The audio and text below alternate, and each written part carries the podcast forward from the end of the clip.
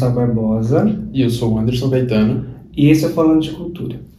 Hoje a estrutura do episódio está um pouquinho diferente. Ah, o costume do Falando de Cultura é contar a história de pessoas que já são muito consagradas na cultura brasileira.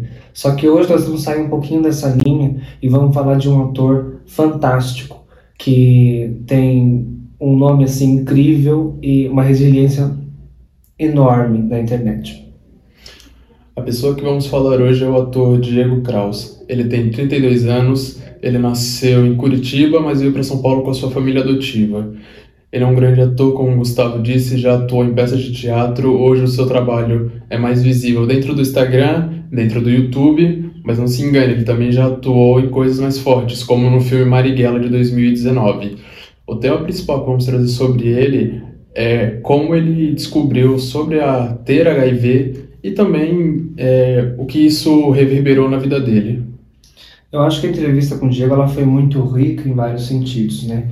Tanto na parte artística quanto na parte pessoal. Mas eu acho que o principal ponto mesmo, como o Anderson comentou, foi a questão do HIV. Porque ela não se limitou a falar só por falar teve uma preocupação em falar sobre aquele assunto, porque na época em que ele descobriu que ele era soro positivo, ele não não existia isso de falar sobre HIV abertamente, não era, ainda existia muito tabu, mesmo que hoje exista alguns tabus ainda, naquela época existia muito mais. E quando ele descobriu, talvez tenha sido um pouco é, mais difícil ou complexo pensar em começar a falar, porque, como eu disse, ele atuou em Marighella e na época que ele descobriu ser soro positivo e ele pensou consigo mesmo: eu quero me mostrar mais, eu quero mostrar quem eu sou, então eu não posso esconder essa parte tão importante de mim.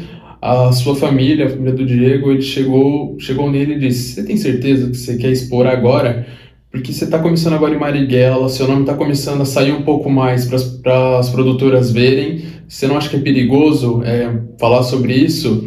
Então, mas aí ele foi, foi, começou, teve a força deles também, a mãe dele depois que ele postou o primeiro vídeo, a família inteira disse: "Estamos orgulhosos de você porque é algo importante. Você tem uma força, você já estava decidido, independente do que nós falássemos, era isso que você queria."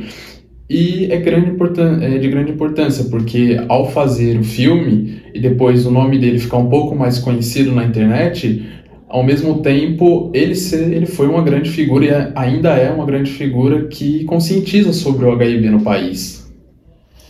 Ah, com essa questão do HIV vem dois pontos principais, né? que como o Anderson comentou da questão da família, ele falou muito sobre uh, o medo que ele sentiu de alguns parentes não concordarem, mas é aquela questão que ele mesmo disse no próprio, na própria gravação, que se ele for ligar sempre para aquela tia que mora longe, ele não vai ver nunca. Então traz essa, essa importância de se impor, de ser você, indiferente do que a família vai achar, indiferente do que a sociedade vai achar, indiferente do que vai acontecer. E ele mesmo assegurou que depois que ele assumiu o HIV, ah, não, não teve problemas no profissional dele. E a família, inclusive, também não teve essa questão, entendeu? Então, acredito que a força do Diego e a resiliência, que é aí que entra a resiliência que eu comentei no começo, de saber sambar conforme a música, foi essencial para ele continuar sendo o ator que ele é.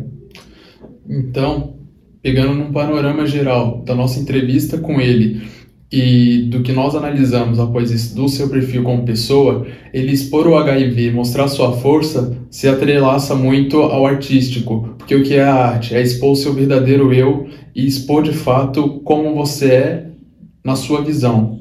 Então, a força que o Diego tem trazido e tem demonstrado com a luta sobre o HIV tem sido de grande importância no nosso país.